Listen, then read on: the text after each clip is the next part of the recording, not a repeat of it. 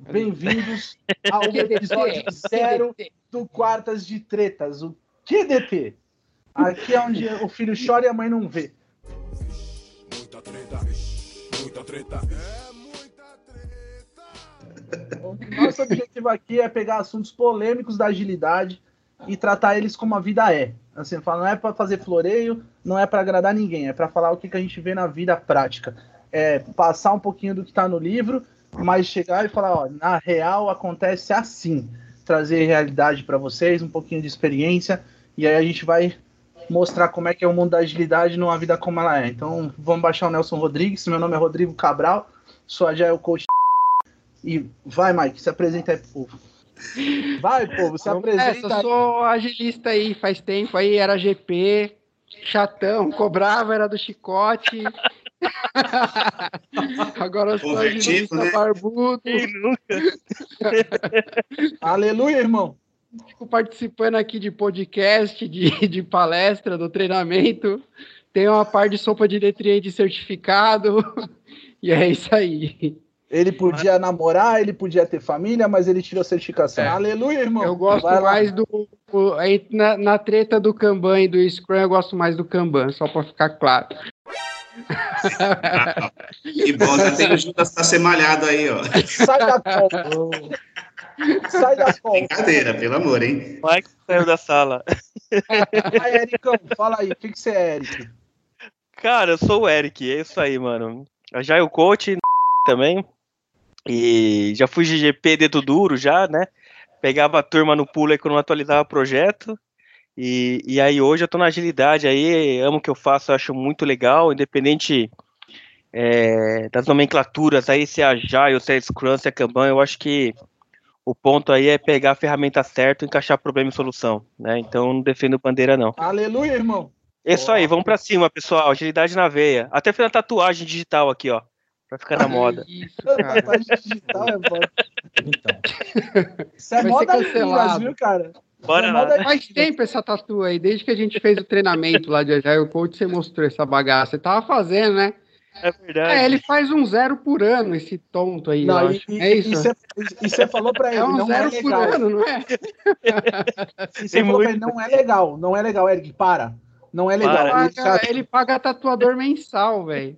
Ele paga mensal. Ô, louco. pra ele fazer zero com tatuador. Vou pôr a tatu do Eric aqui. Cadê a tatuagem do Eric? Vai lá, Rodolfo.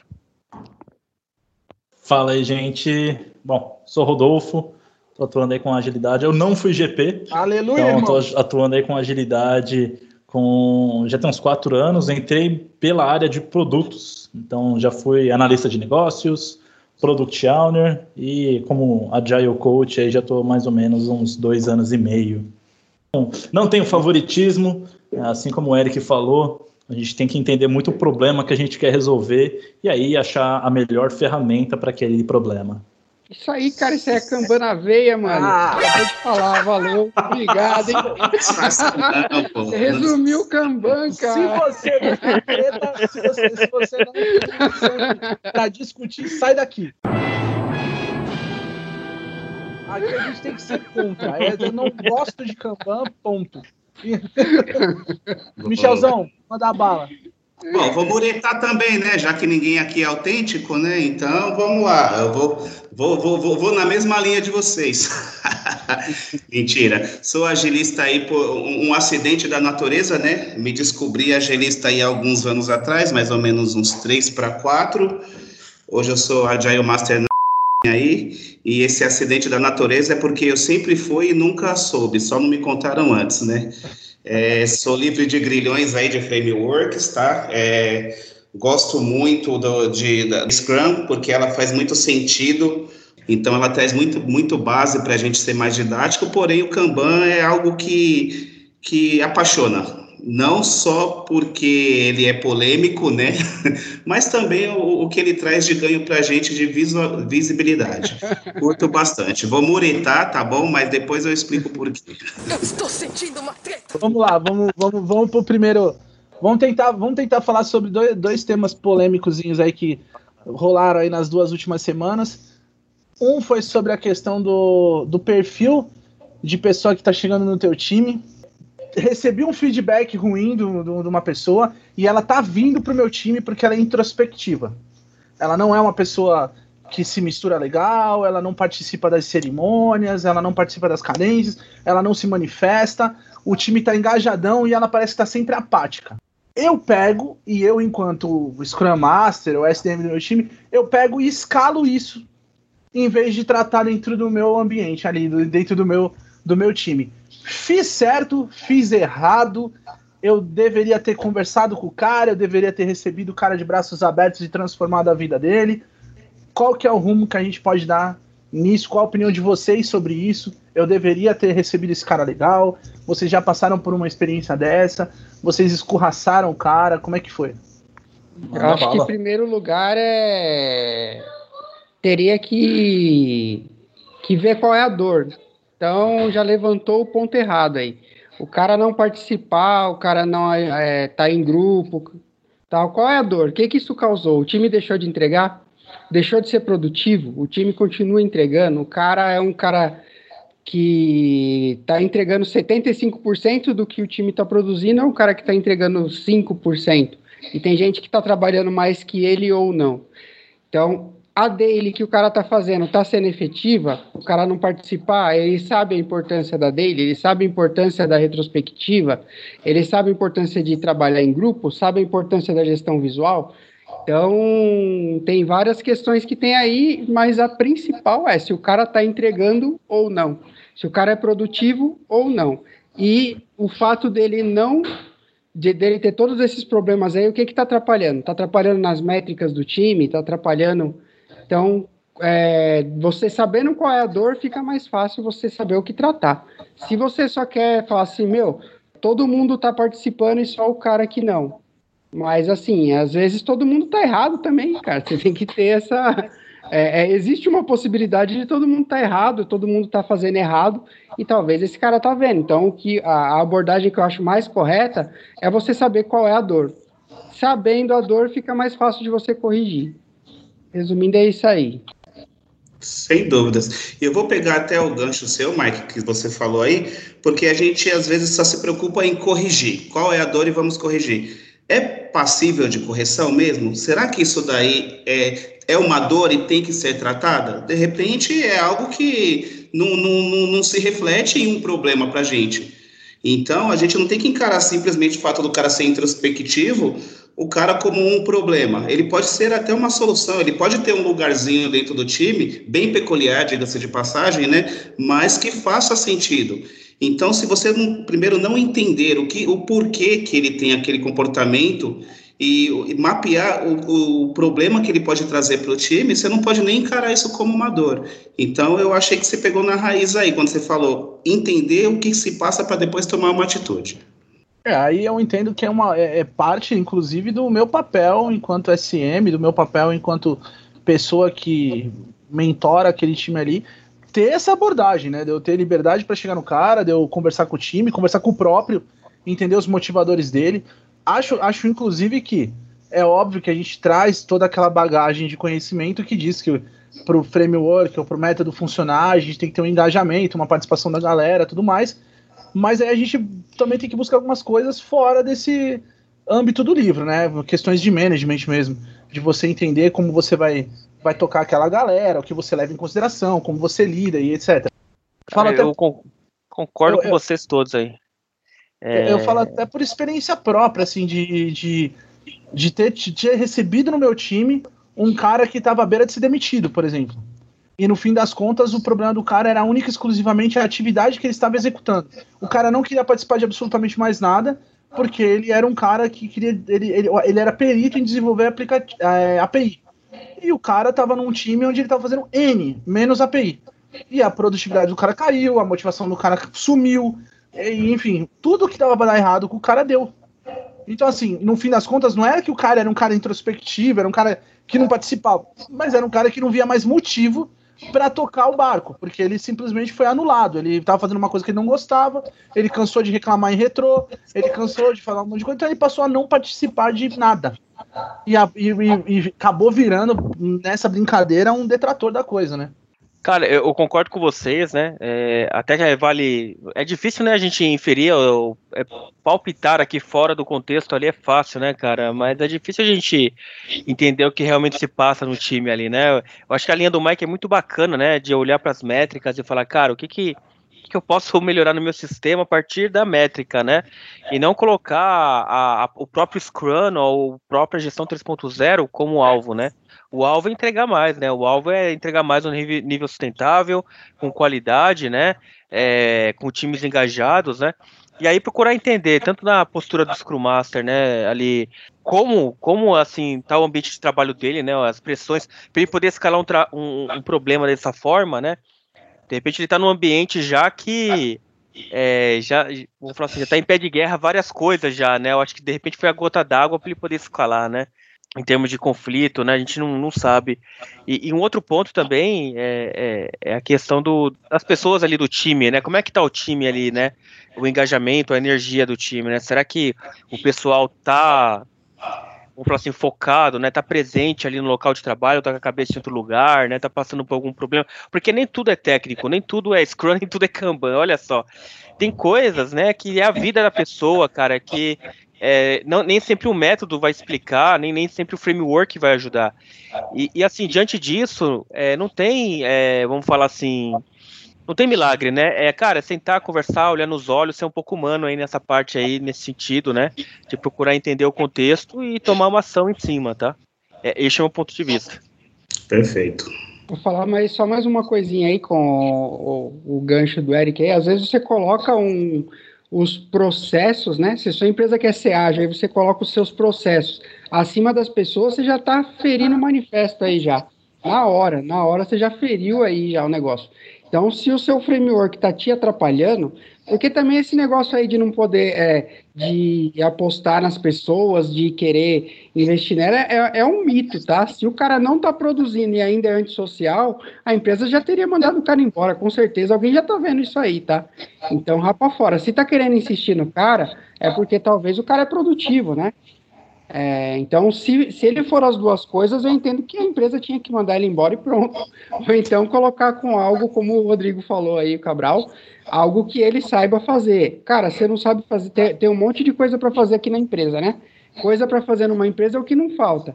Tem algum lugar que você gostaria de trabalhar? Não, não quero. Então, vaza, filho. Tem um monte de empresa aí, procura algo que você gosta de fazer. Uma hora ele acha. É, então, é, provavelmente então... não é o caso de ter as duas coisas aí. E, e, tem uma pegada também, né? Eu acho que vale a pena a gente refletir o que, que é trabalho em equipe, né? O que, que é trabalho em equipe, né? Eu acho que é algo assim pra gente refletir, né? Eu gosto muito da gestão 3.0, acho bacanas, dinâmicas, aplico sempre que possível, mas é, eu, eu fico me refletindo às vezes, sabe, se é, determinadas situações ele não pode forçar a barra de quem é mais tímido, mais retraído ali, né?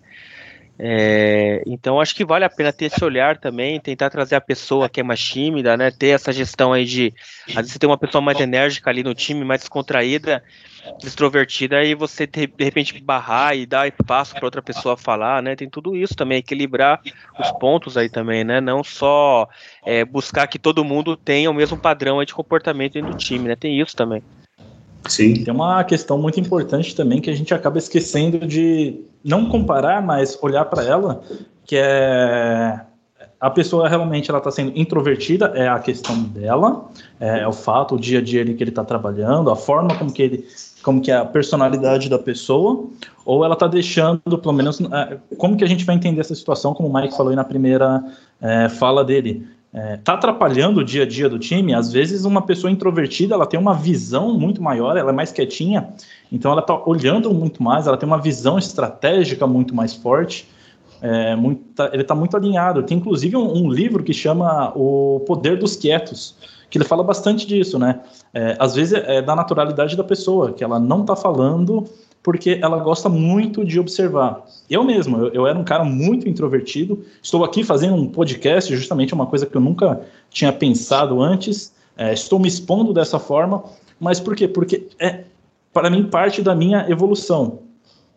E tem pessoas que, cara, é, é, você analisa muito, você pensa muito antes de falar e você acaba não escolhendo muito as palavras. E isso é uma forma que muitas vezes pode ajudar um time, e tem a questão do framework, como também já foi falado, né? É, o framework, se a gente for olhar agora, by the book, ele não obriga que todas as pessoas estejam presentes, super participativas e super enérgicas, né?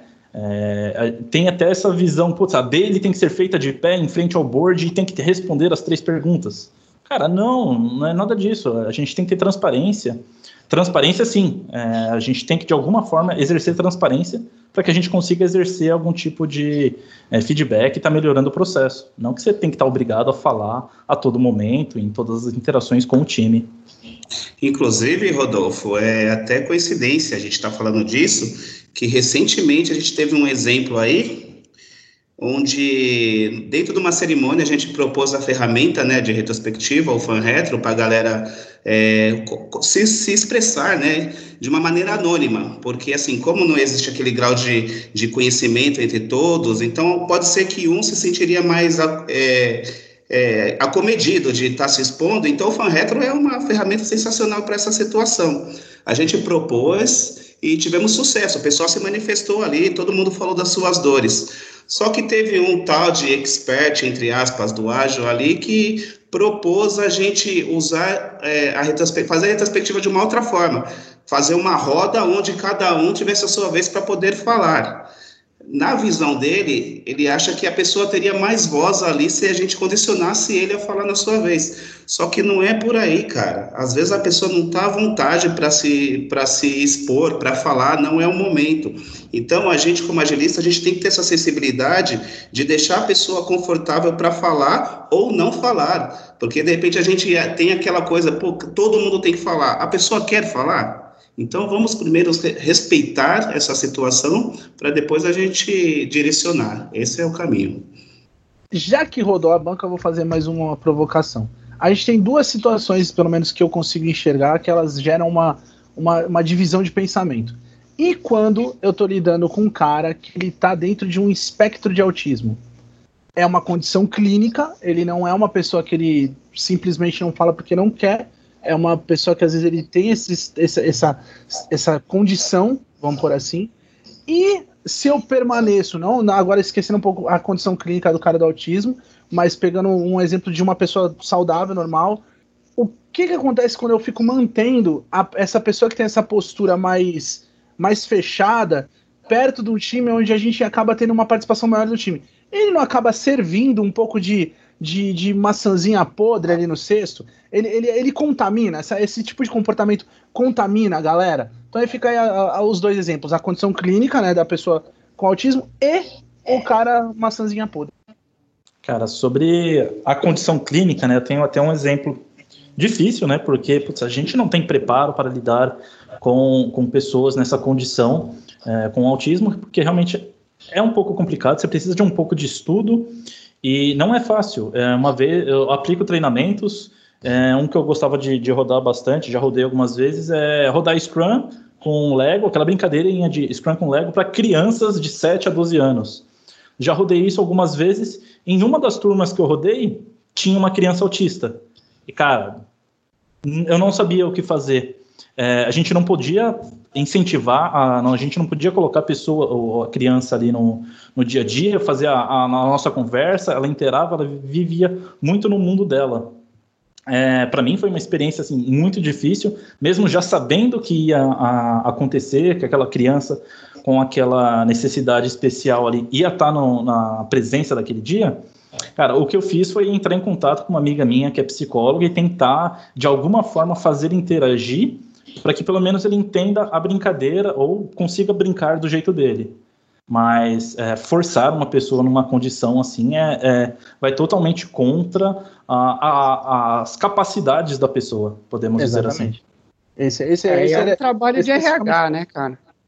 É, o RH ele precisa entender a pessoa que ele está trazendo para o time, aí fazer um onboard do time com a pessoa para preparar, porque às vezes a pessoa tem alguma coisa ali, né? Então, é, não é à toa que contratam psicólogos para o RH. O RH tem que preparar as pessoas para isso. Então, é, o onboard ele tem que ser bem feito no caso e cada vez que troca alguém do time, essa pessoa ou a pessoa que vai substituir, ela também tem que ser preparada pelos outros em relação a uma ou outra.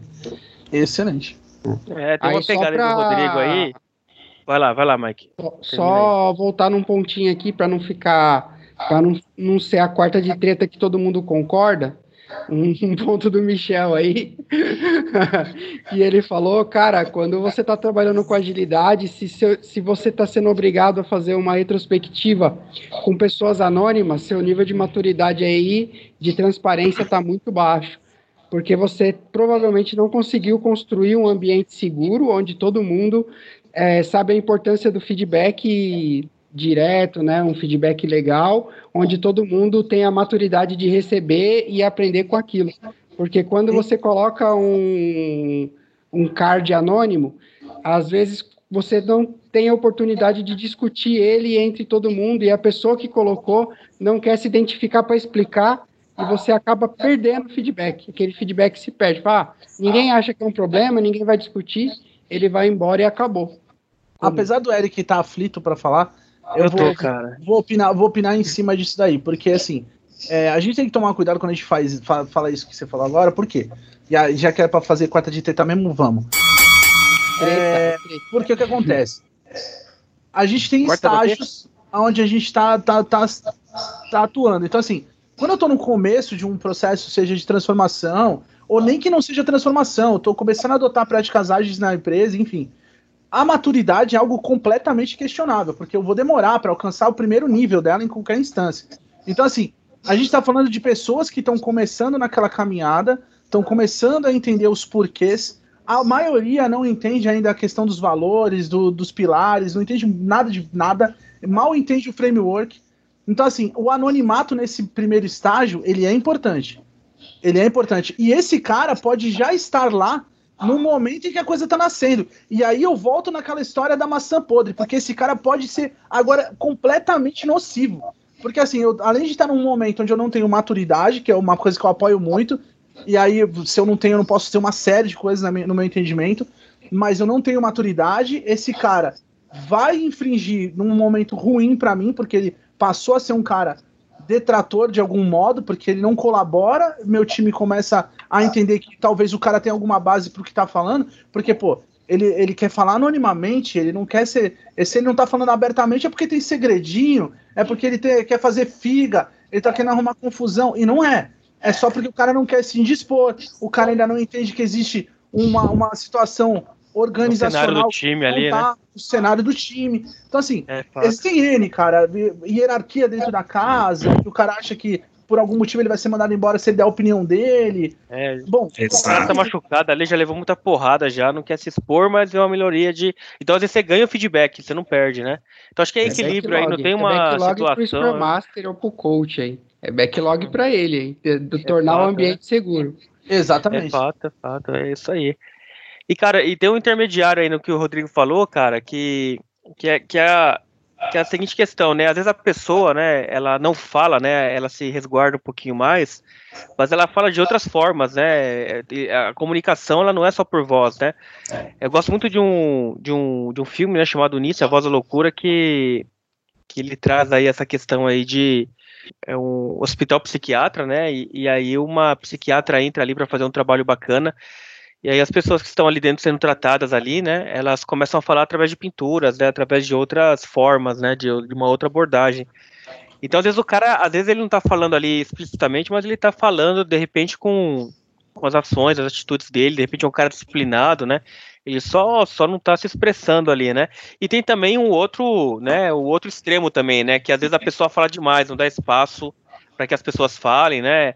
É uma pessoa que ela ela ela tira toda vamos sei lá, afeta o, trabalho em equipe de outra forma, né? De um outro extremo também, né? Através de, excessos aí, né? E, e muitas vezes também é um caso de RH, né? É, pensando aí em, como, como é, conduzir a situação também, né? Não é só uma questão, às vezes, de o coach tá ali atuando, né?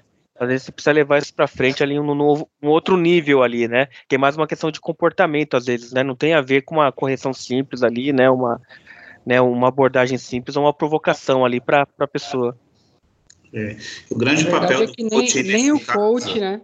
Nem o coach ele às vezes está preparado para lidar com patologias, tanto o autismo ah. como é, depressão, sei lá, ansiedade, esse tipo de coisa. Na verdade, o que eu ia falar é que nós, enquanto coach, a gente tem que identificar qual momento que o time está vivendo para saber aplicar a dinâmica ou a forma correta de a gente tirar o melhor de cada um, entendeu? Só que aí você é, concluiu de uma forma que eu voltei, eu dei um looping aqui que eu pensei, porra, é verdade, cara. Tem muita gente que não sabe lidar com patologias. É um negócio que é meio assim, quando a gente está falando de patologias mesmo, a gente tem que parar para pensar, pô, cara, como que eu vou, eu como coaching, conseguir tocar isso daqui de uma forma mais serena possível e não fazer, é, não, não, perder o rebolado da coisa. É um negócio que realmente vira um desafio, gente. É, é algo para parar para pensar. Por isso que eu parei, eu falei, pô, peraí, tem, tem, é verdade, cara. Com patologias assim que foge do normal, a gente tem que sentar, analisar e tratar de uma forma bem particular. E não só dentro do nosso âmbito, tá? O que o que o Rodolfo falou é verdadeiro, cara. É procurar um acesso a uma pessoa que entenda, que conheça o assunto, um psicólogo, né? endereçar o um negócio. Não é você assumir para você que você é o dono da razão, que ah, eu tenho um primo que ele é autista. E, e vai. Não é assim. Você não, não entende espectro, você não entende o nível de autismo do cara, você não, cara, você não sabe qual é a situação dele real. Eu fiz um você curso de esse... coach, cara. Eu fiz ah. um curso de coach. Eu vou conseguir salvar o cara aqui com positivismo aqui. Com positivismo, o cara vai sair da depressão aqui, vai ah. sair do autismo, cara. Eu tenho óleo ungido aqui que eu vou usar ele aqui. Aleluia, irmão. Você tem que você tem que botar para fora esse extrovertido que existe em você. Então, se você é a extroversão, você tem que pôr ela para fora, cara. É Mas agora... Mas aí, a menina errou ou acertou? O que, que vocês acham? Foi, foi, foi, mandou bem na atitude dela? Em ter escalado o problema lá para a gestão? É. errou. Errou. Errou feio, errou feio, errou rude. Ela errou em ter terceirizado o negócio numa rede social, cara. Essa foi, é, esse foi, Essa foi a primeira, né? A primeira de esse tudo. Foi, existem uma coleção de erros aí? Existem. É, na, na, minha visão pessoal aqui, não deu pessoal nada, vou falar é profissional mesmo. Mas a, na minha visão, ela errou primeiro de ter exposto. Já começou daí. Segundo, errou porque eu acho que devia ter, no caso dela, não é, não é o caso patológico que a gente está falando, não é uma questão clínica, é, era só uma questão comportamental. Eu acho que, primeiro de tudo, ela, enquanto SM empoderado, tal, deveria ter, ter agido como manda o figurino, ter sentado, entendido o cenário, estudado a situação, visto se ela podia contar com aquilo ou não, enfim. Acho que era o momento de sentar e conversar e entender o que tá rolando. Não escalar de primeira. Porque dá uma impressão de que, cara, pra que tá lá? Não precisava de um SM, então, cara. Deixava o time ao Deus dará e o gerente se vira. Então, assim, foi meio que não, isso. A gente passa... nem estaria discutindo isso aqui, né? Porque Exatamente. quando você trabalha com hierarquia mesmo, o que a gente quer é quebrar o silo. Se ela tá escalando, é porque tem pessoa. É, é claro que a gente sabe que é entre o empoderamento e, e o, a, a, ditadura existe uma escala aí, né? E toda empresa tem o seu CEO, seu CIO e tudo mais e tal, né? Mas é, esse tipo de assunto é para ser resolvido no nível de time. Se ela está escalando, é porque é, a empresa já não é ágil, a empresa ainda tem, tem silo ainda. Exato. E aí tem até um outro ponto, né, que a gente vê muitos Scrum Masters e até Agile Coaches mesmo, sendo aquele Agile Coach, Scrum Master labrador. impedimento, impedimento, impedimento. Me dá um impedimento aqui para resolver. Me dá. Gente, a gente tem que entender que o, o, time também precisa resolver impedimentos, não é só Scrum Master, senão ele vai acabar sendo muleta dentro do time. Ah, mas isso acontece em, cara, qualquer corporativo, ele já virou muleta.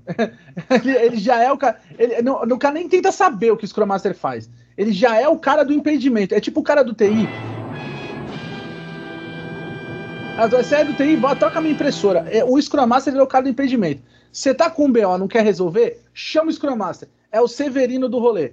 Porque ele vai tirar o impedimento, ele vai resolver tudo. Ele é um cara é faxineiro, faz café, ele arruma impressora, ele troca a bateria do notebook, ele é foda. Só que, cara, é, novamente, no, má interpretação do que está escrito na literatura, má vivência do que manda o figurino quando a gente fala de comportamento, skills e afins. Então, assim, é uma coleção de más interpretações que a gente tem que. A gente que é um pouco mais escolado, vive há mais tempo na agilidade, tem que começar a ajudar a galera a encontrar esses, esses pontinhos que estão errados, cara, e ir consertando. Porque cada vez que a gente deixa o assunto caminhar mais para frente, pior fica. Exato. É você sabe o que é o mais perigoso aí? É que alguns Scrum Masters usam de muleta isso daí. Só que alguns acham que essa é a verdade do Scrum Master. O Scrum Master é o removedor de impedimentos e pronto, acabou. Isso é uma realidade. Tem muito Scrum Master que se resume a isso. Ele não, ele não se dedica em, em, em blindar o time, em se preocupar com a própria estratégia, que quer queira, quer não, é um papel dele também. A estratégia de você trabalhar em cima daquilo que está sendo desenvolvido. Para ele, a verdade é remover impedimento e nada mais. Isso é, é o que ele acredita. Então, essa é uma situação pior do que aquele que usa como muleta. Porque o que usa como muleta talvez seja caso perdido, porque a gente já está falando aí mais de, de postura, entendeu? O outro não, o cara está mal orientado. Então é, é algo a se corrigir é, imediatamente. Não pode se é, deixar você, no papel de coach, ver, é, vivenciar uma situação dessa e não balizar. Você tem que, você tem a obrigação de colocar a coisa no trilho, cara, porque senão degringola. E aí, Mike, que, qual que é a solução aí? Tira o Scrum Master, coloca a Kanban? Cara, é gerenciar, não, não gerenciar pessoas, cara. gerenciar os processos. Eu acho que tudo se resolve com Management 3.0 aí, ó. É, cara. Eu acho que tudo se resolve com comando e controle. Eu acho é. que tá um pouquinho para trás. A gente resolve tudo isso. Vai ser fácil. Não, foi, foi um Cara, bom é ponto é que você colocou aí, porque assim, né? Eu, como vim da velha guarda aí, né? De, de GP, e o pessoal fala, ah, tem gente que fala, ah, o GP, cara, era o cara respeitado e tal, mas tinha muito GP que era ruim também, cara, muito GP que era picareta. tinha, tinha, tem profissional ruim em toda a área, de todo jeito e todo esquema. Isso aí é, é fato, cara. E assim, mas esse, esse tipo de comportamento aí é típico de, da, das antigas. Quando eu era GP, eu fazia isso, cara. Se tinha um técnico lá, ou se tinha um cara que não estava desempenhando bem, a gente escalava o assunto e pedia para trocar, era isso. A gente não está trabalhando mais assim, cara. A gente está trabalhando com times fixos e times. Aí, quando você coloca o time fixo, quando você não fica trabalhando o cara como um recurso que você pode trocar a qualquer hora, Aí você tem que começar a entender como que é o sistema. Aí é o pensamento sistêmico que, que, que vira, né? Você fala assim, cara, minha empresa é um sistema, esse time aqui, time aqui é um sistema, dentro da cabeça do cara tem um sistema, e eu vou ter que entender como esse sistema funciona para botar ele para rodar. Se eu não entender esse sistema aqui, ele não vai rodar e acabou, cara. É assim cara, eu funciona. vou nessa linha aí, cara, e eu, eu falo muito assim, né, por onde eu passo, é que o confronto é ruim, o conflito é bom, né, cara? É, às vezes a gente cai também nessa questão de evitar o conflito, né? Não posso ter opinião diferente, não posso ter uma forma de trabalhar diferente, né?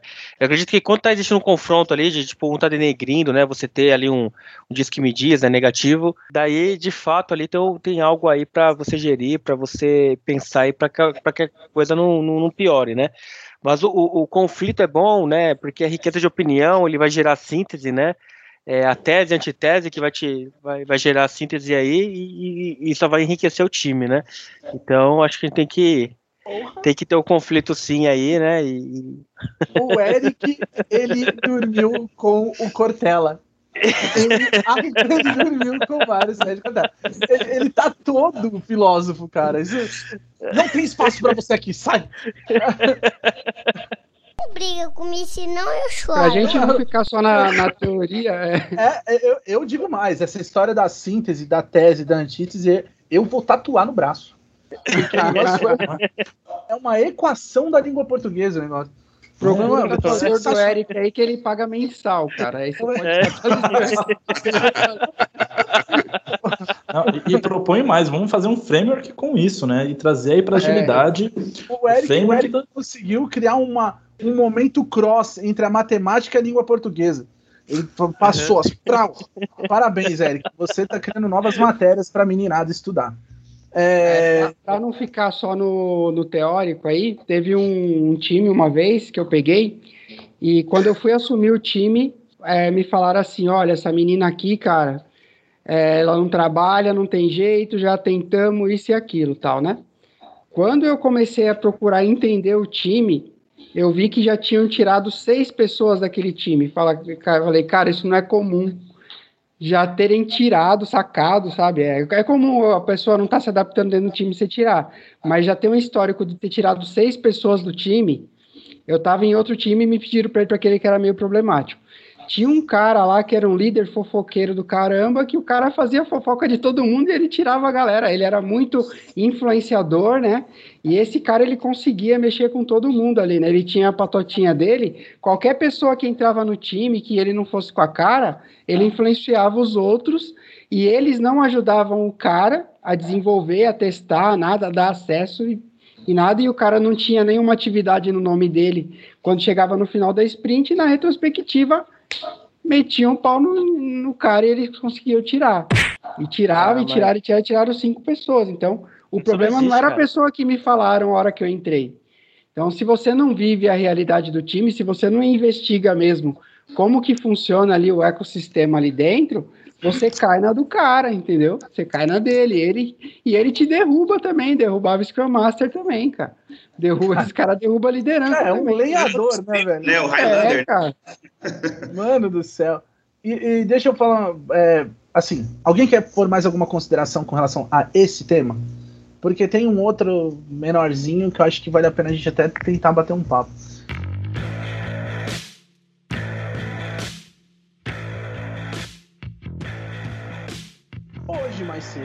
Porque hoje é quarta, e quarta é dia de treta. Treta. Hoje a gente discutiu sobre algumas frentes que criam essa ideia de que um infográfico, um fluxograma, uma série de perguntas prontas para responder que tipo de framework eu vou adotar dentro da minha, do meu corporativo para adoção do ágil, para adoção de alguma metodologia específica, de um framework específico.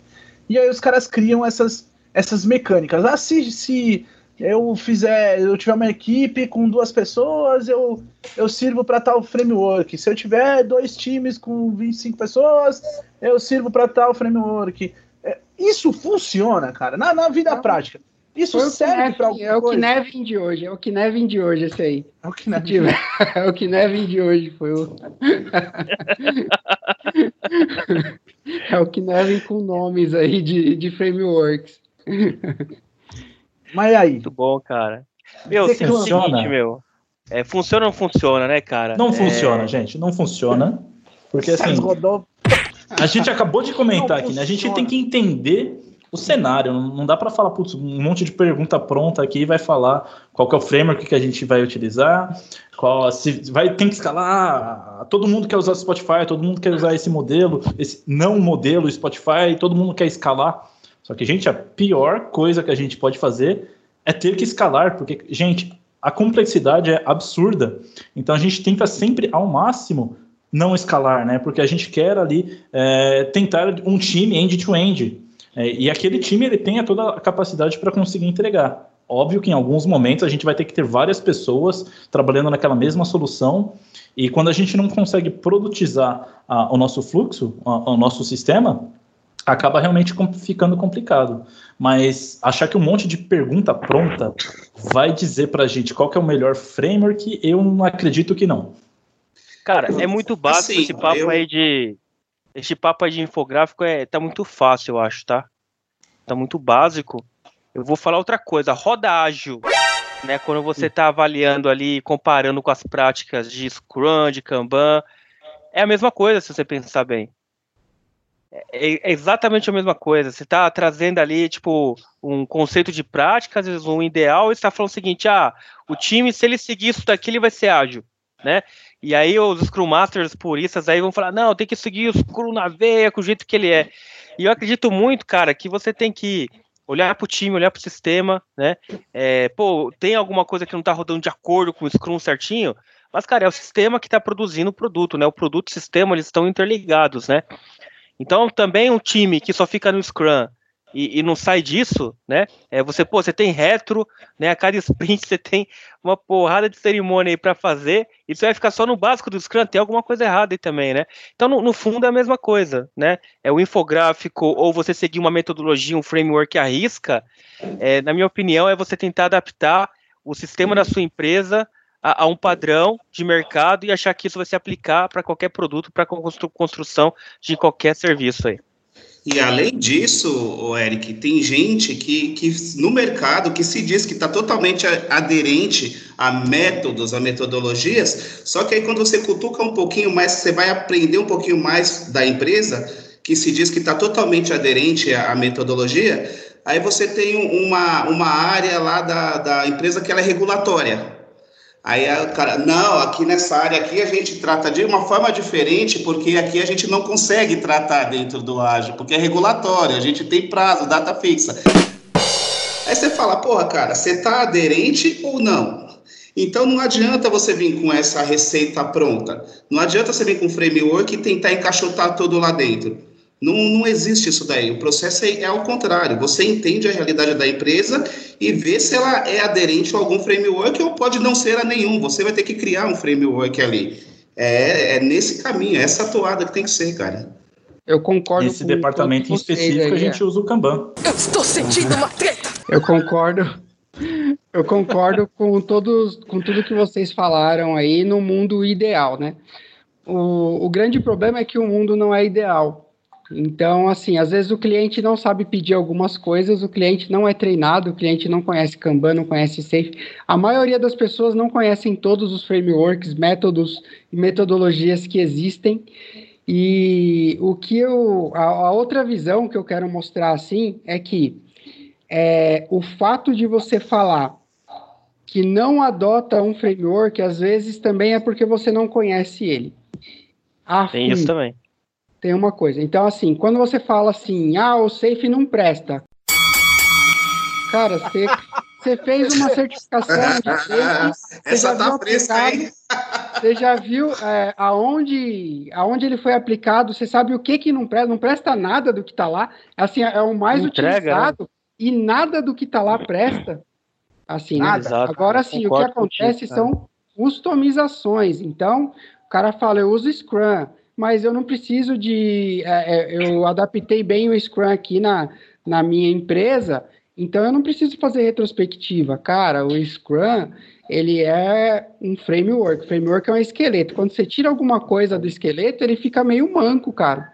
Você coloca o Scrum, mas você falar que eu não preciso de retrospectiva, que eu não preciso disso. Eu uso o Safe, mas aqui eu não preciso de fazer uma PI Planning, eu não preciso de fazer isso e aquilo. Você começa a tirar coisas essenciais do framework e falar, não, aqui eu vou usar... É, o Safe, ele, ele tem uma vantagem que ele fala que você pode usar time Kanban, pode usar time Scrum, time XP e o caramba. Só que todo mundo tem que se conversar entrar dentro de um trem e entregar todo mundo junto ali o negócio, entendeu?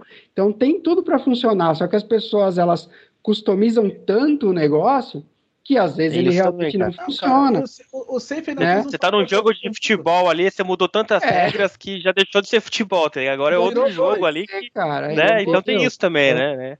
É o que eu mais gosto. Eu puto, é, eu vou, vou indicar o Safe para todo mundo, falar o Safe vai resolver todos os seus problemas. Não, não é a abordagem que eu gosto mais. Mas se eu chego numa empresa, o cara está usando o Safe, o é, que, que eu vou tentar fazer? Eu vou tentar fazer o que está funcionando bem ali dele e falar assim, cara, você precisa de uns, uns ajustes aqui para o negócio funcionar bem, entendeu? E aí a gente vai evoluindo aquilo até ficar algo que é, realmente funciona de acordo com o sistema dele. Ou agora o cara fala assim, ah, eu quero colocar safe aqui. Calma, que problema que você quer resolver com o safe? Então, ó, ah, eu quero resolver isso, isso e isso. Cara, beleza, acho que vai funcionar. Vamos desenhar assim, vamos desenhar assado. É, você conhece esse também? Ó, esse aqui é Scrum of Scrums, a empresa não é tão grande e tal.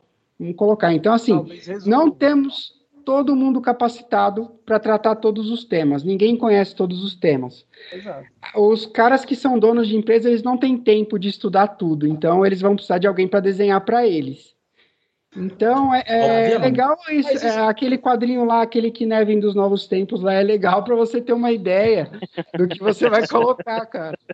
Isso acontece. Achei legal por isso. Com o mundo é mundo, cara. Porque ó, se a gente for parar para pensar, vamos pensar com carinho. Quando tu mesmo falou que é GP, cara, o PMBOK, ele te obriga a executar ele de cabo a rabo? Não. É, não ele te dá uma série de, de, de, de, disciplinas que são pertinentes a N aspectos de uma gestão de projeto bem realizado. Então, assim, mas ele não te fala, olha, você tem que ir do capítulo 1 até o tal, fazendo tudo. Não. Mesmo assim, há quem faça. Porque não entende, não sabe que ele pode subtrair, que ele pode customizar, que ele pode. E vai nessa, nessa pegada. Eu, quando cheguei no, no, no ágil, cara, eu vivia num, num ambiente onde o Rupi que era da, da Rachel não, lá, né? Ele era a, o, que, o que regia a gestão de projetos dentro da casa onde eu tava. E, cara, o próprio Rupi, cara, ele apesar de ser uma coisa descarada waterfall, ele já é amplamente customizável. Ele já tem formas de você entre, entregar que são customizáveis e ele te, ele te fomenta a fazer isso. E o ambiente onde eu tava usava N partes do Rupi que não eram necessárias. De lá nasceu a Inception, pra... né? A base Ex tá ali, cara. Exato. É isso aí, cara. O, o, a questão aí é o padrão, né? O padrão ele é, é para ter uma referência ou ele serve para você limitar, né? Então tem essa Exatamente. pegada também, né? Eu acho legal ter um padrão como referência, igual eu falei aqui da matriz de maturidade, né? É legal você ter uma, uma de repente, um algo que você avalia a, fluência ágil do time, né? Em termos de quais são as boas práticas que vão te levar a entregar mais resultado, né? Mas é, aquilo ali tem que ser uma referência, né? E não um, um padrão limitante ali que vai falar, não, o dia que você chegar a isso, é, aí você age, né? Tem isso também, né? Então é. o, o, Rodolfo tá com a mãozinha levantada. Fala aí, Rodolfo. É, tem que usar esse recurso, né? Obviamente a gente entende que alguns frameworks, é, se, principalmente em escala, têm as suas limitações, né? Você não vai rodar um safe quando você tem três times. Então você consegue adaptar ali, dá para a gente consegue entender, putz, nesse caso vale mais um Nexus ou um Less, é, a gente consegue ali utilizar Spotify. Não, Spotify não é modelo de escala, é modelo de organização. Então a gente entende também a limitação do próprio framework de escala, e aí sim a gente consegue colocar, é, e obviamente, como vocês falaram aí, fazer as adaptações.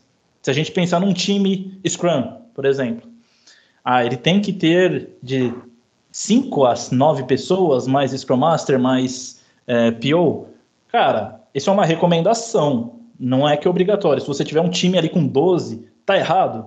Não, não tá. Mas a gente reconhece que pode dar algum problema com ruídos de comunicação nesse time. Mas aí já se prepara para Parkinson Law rolar solta, né, velho? Você começou a botar nego, vou mexer o caminhão. Aí daqui a pouco dá o Parkinson Law comendo solto lá e tu não sabe o que, que tá acontecendo. Então tem que ir na Exato. Mas a gente é, é, entende assim, é errado. Cara, falar que é errado é, é, muito prescritivo.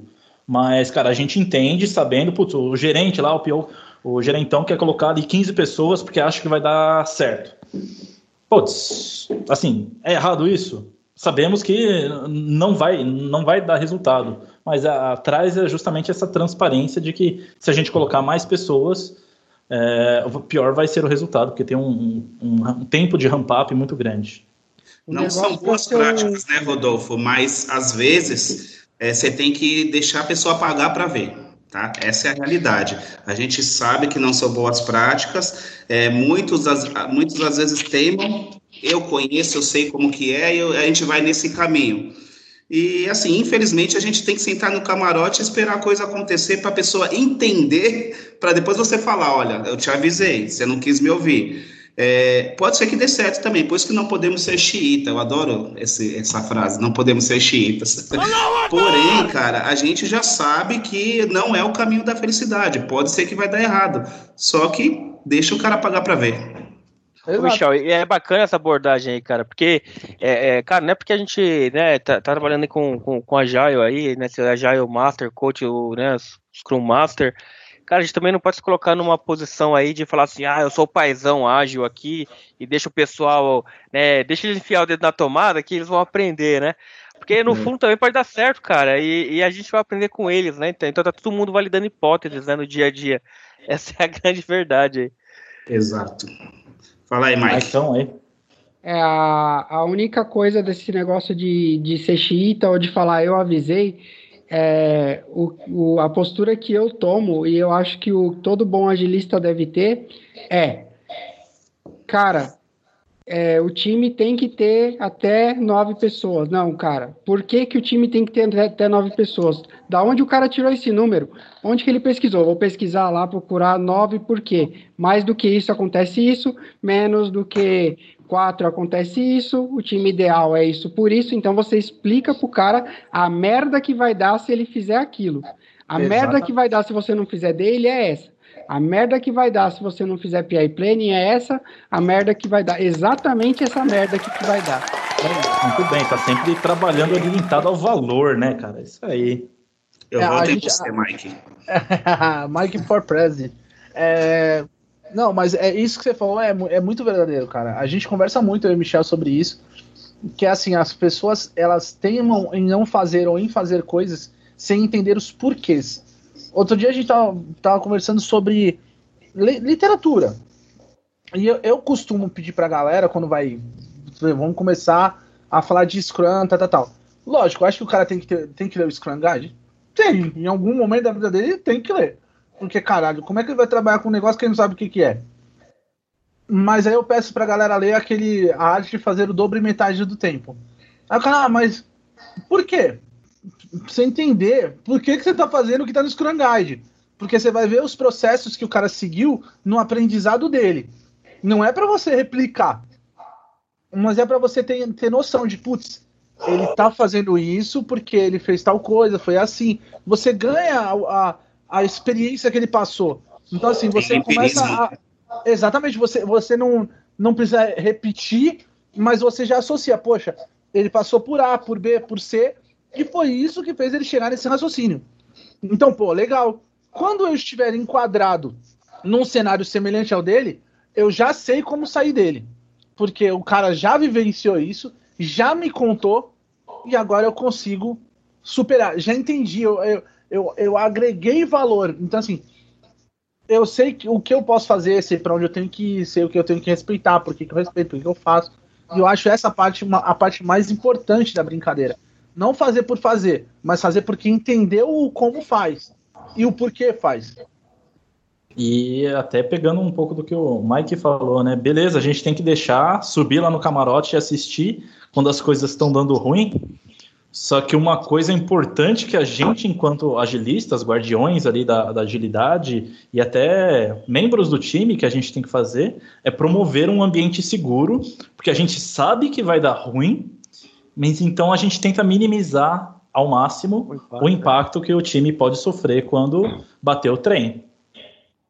Ter as coisas sob controle, né? Exato. Exatamente. Bom, galera, mais primeiro quarta de tretas que rolou até o final. Espero que todo mundo tenha curtido. Se gostou, pode deixar um like para nós aí que a gente vai gostar. Tá com dúvida, quer contribuir, deixa mensagem, pede pra gente puxar assunto, tem uma polêmica que você escutou e que não teve uma dissolução legal, traz pra gente, vamos debater, vamos bater boca. A ideia é essa, lógico que trazendo um pouquinho de conhecimento, cultura, não é só bater boca por bater boca, porque isso a gente já faz no dia a dia no trabalho. Mas aí vocês trazem pra gente, a gente vai botar em pauta e a gente vai conversar em alguma hora. Então segue a gente e vamos embora. Valeu. Muita treta, muita treta.